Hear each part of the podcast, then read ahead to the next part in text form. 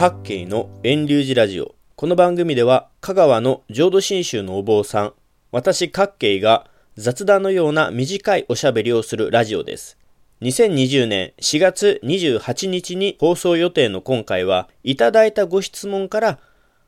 ご飯の代わりにパンをお物販としてお供えしてもいいのかについてお話しします。テーマはお物販です。さて、お物販をパンにしてもいいのかという質問ですが、そもそもお物販というのをあまりよく知らない人もいることでしょう。お仏壇で仏様にお参りするときにお供えするものとして、どの宗派でも基本的にお花とお香とお光、お物販、この4つがあります。ですが、お坊さんの私が正月参りとかで家に伺いますと、お花、お香、お光が備えられても、お米のお供え、お物販が備えられていない、忘れられていることが多いです。そもそも備えなければならないことを知らない人もいます。仏教宗派や地域によってお物販の言い方や作法は微妙に違いますが、ここでは基本的な作法を言います。まずは、お物販は午前中にお供えし、昼までにお下げするのが原則。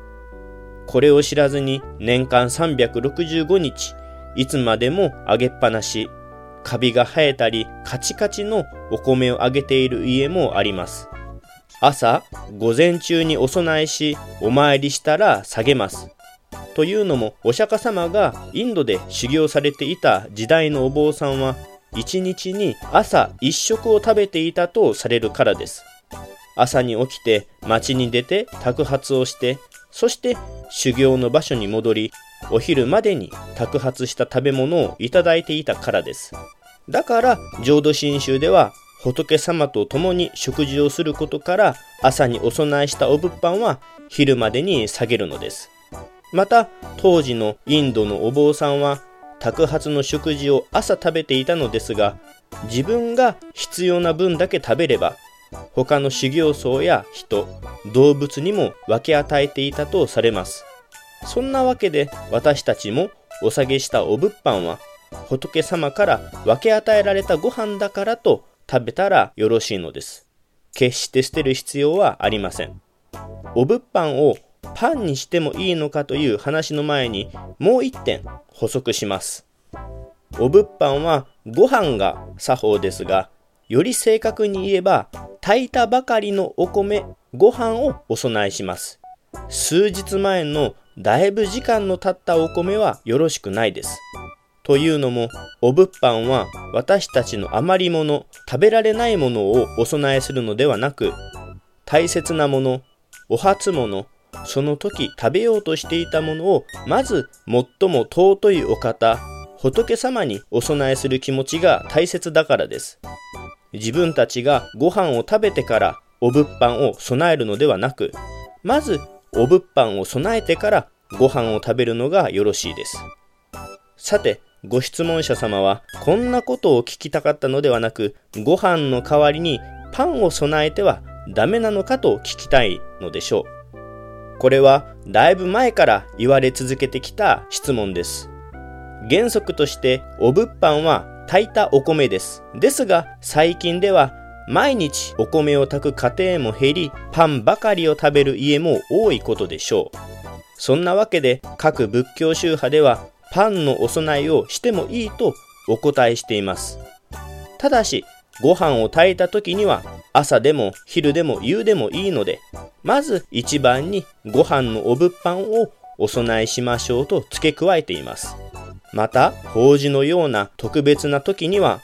普段あなたがパン食であったとしても、炊いたご飯をお供えしましょうとお答えしています。というわけで、ご質問への答えは、パンでもとりあえず OK。ただし、大切な仏事の時には、ご飯を炊きましょうねということです。それでここからはお物販に対する補足です。今回ではないですが、なぜご飯じゃないとダメなの？お米が主食だからって言うけど、昔の日本人はお米を食べられる人少ないでしょ？お釈迦様はお米を食べていないんじゃない？お物販は何のため？といった質問をいただくこともあります。宗派によって考え方が異なると思うので、浄土真宗お坊さんの私が個人的に思っている考えを説明します。ご飯じゃないとダメなのという質問ですが、先ほども説明したように、現代ではパンでもまあいいかなとなっています。基本はご飯ですが。で、炊いたお米、ご飯の理由は主食がお米だからというと、昔の日本人の多くはお米を食べられなかったのにお米を主食とするのはおかしいと言われます。確かにお米は年貢として納めご飯を食べられていたのは一部の人だけでした。しかし作物のお米稲作は縄文時代の終わり2500年ほど前に日本に伝わり日本の風土貯蔵といった観点から2000年以上日本各地で作られてきた貴重な食べ物です。一般民衆が毎日気軽にお米を食べられるものではなかったでしょうが、言い換えればそれだけ貴重なものであり、私たちが愛してやまない食べ物をまず仏様にお供えしているんだという感謝につながると思いませんか？主食のお米を仏様に備えるというのは今私がパンを食べてるんだからパンでいいじゃないかではなくこれまでの私たちのご先祖が2000年以上にわたり大切に作り続けてきたものを備えているという感謝とつながりの意味が強いように私は感じます。またお釈迦様はお米を食べていないと言われる人もいますが私はその根拠を知りません。また私はお釈迦様はお米を食べていたと思っています。稲作が始まったのが7000年ほど前の中国の南にある雲南省やインドの北東部のアッサム地方が有力だとされています。アッサム地方はお釈迦様がお生まれになったところに非常に近いですね。またお釈迦様のお父さんスッドーダナ王は漢字にすると清いお米の王また、スッドーダナ王の兄弟全員が、スッコーダナ、同等ダナ、アミドーダナというように、全員ご飯を表す大棚が名前についているので、お釈迦様の生まれた国では稲作が盛んであったのではないのかなと私は想像しています。ですので、現代のお米と種類が違うにしても、お釈迦様の一族もまたお米を大切にされていたのではないかなと個人的に思っています。むしろお釈迦様はお米を食べてなかったという根拠が何なのか非常に気になります。次にお物販は何のため仏様の食事なのという質問ですが浄土真宗では亡くなった人ご先祖や仏様が食べるためにお供えしていません。お物販は仏様へのお供えであり、それはお仏壇という仏様の浄土を表すお飾りです。私の命は私だけで成り立ち生きているのではなく、あらゆる動物や人の命やご縁によって支えられています。仏様へのお物販のお供えは、そのような命やご縁をいただいていることへの感謝、食べ物に恵まれたことへの感謝と恩恵を共有するためです。